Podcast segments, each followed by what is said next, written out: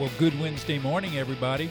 It's the 8th of December, and my title today is Seeing the Awe of God All Around. Now, if this verse is true, which I'm sure it is, then we need to think a lot more deeply about it. Proverbs 1 7 says, quote, The fear of the Lord is the beginning of knowledge. Fools despise wisdom and instruction. End quote. Yesterday, we began to work on increasing our fear or our awe of God.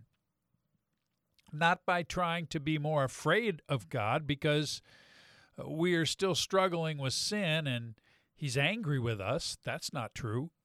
But beginning to be aware of Him because there's no one who is greater or more glorious than God, who has, by the way, chosen us to be members of his family. He's not only God, he's our Father. Now, I know some children grow up not knowing their dad, and that could be due to a number of factors. Perhaps he died when you were young, or uh, you have just no memories of him. Perhaps he left for a number of reasons, or your parents divorced when you were a child.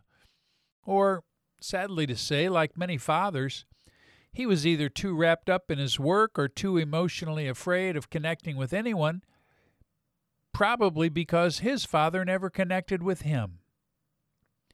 Now, when it comes to knowing God, our Father, there is a kind of blindness that is deadly.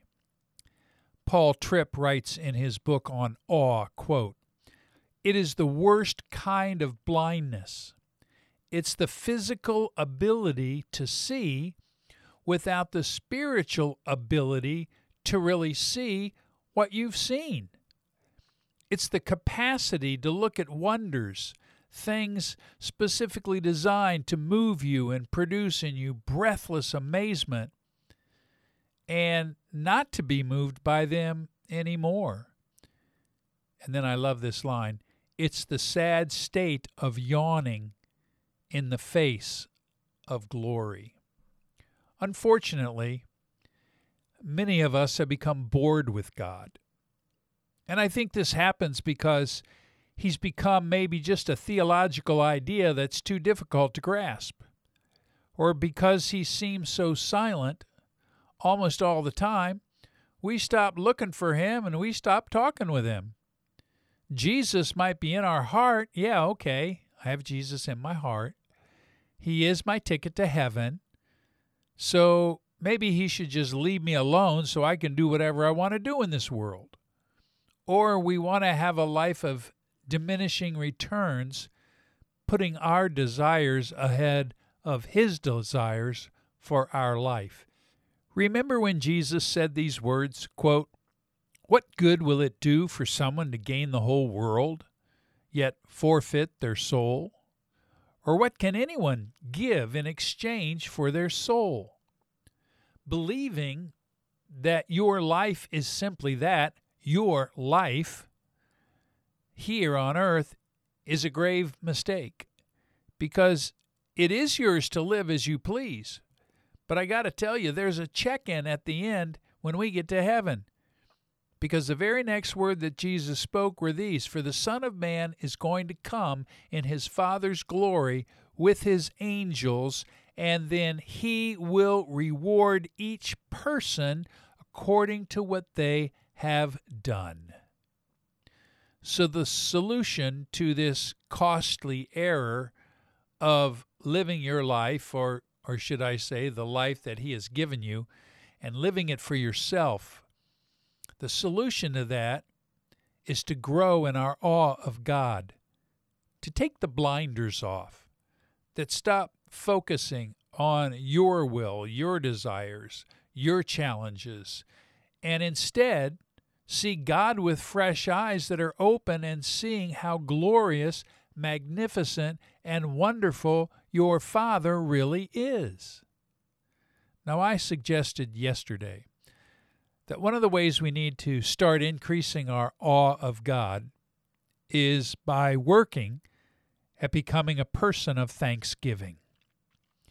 We begin to see all the great things that God has done for us and how incredible He is, and we begin to give thanks in all things.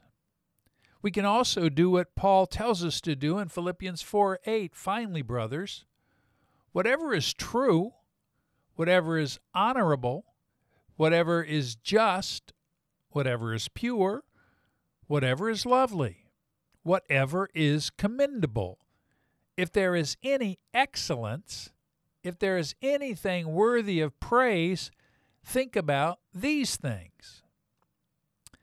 The second thing I believe we need to do, we're told in Psalm 19 in the first two verses. There we read, The heavens declare the glory of God, the skies proclaim the works of his hands.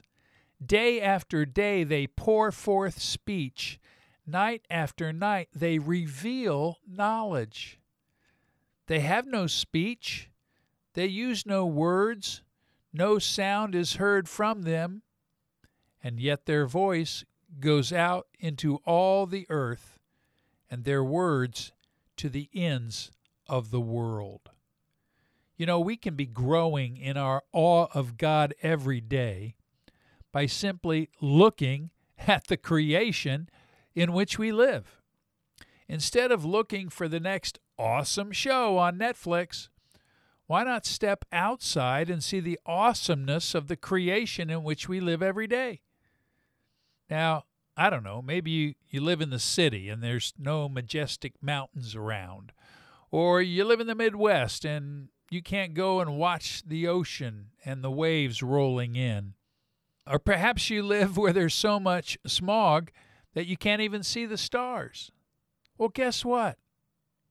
No matter where you live, no matter what your location, just as you have used the internet to look at porn, you can see almost anything in the universe online in a matter of seconds. You can see the Alps. You can catch the view from Mount Everest. You can be riding the Colorado River down the Grand Canyon. You know, we can be astonished at the infinite creativity of our God in the display of color from the sky to the feathers of a parrot to the beauty of the rainbow.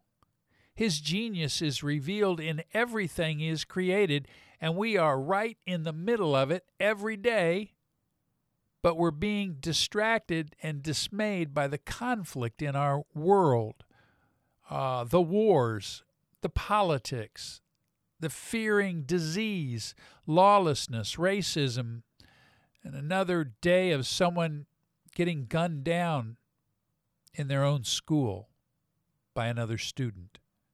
Yes, there's a lot of garbage in our world, and things seem to be going from bad to worse. But perhaps we should do this simple thing that we're reminded of in Psalm 121 I lift up my eyes to the hills.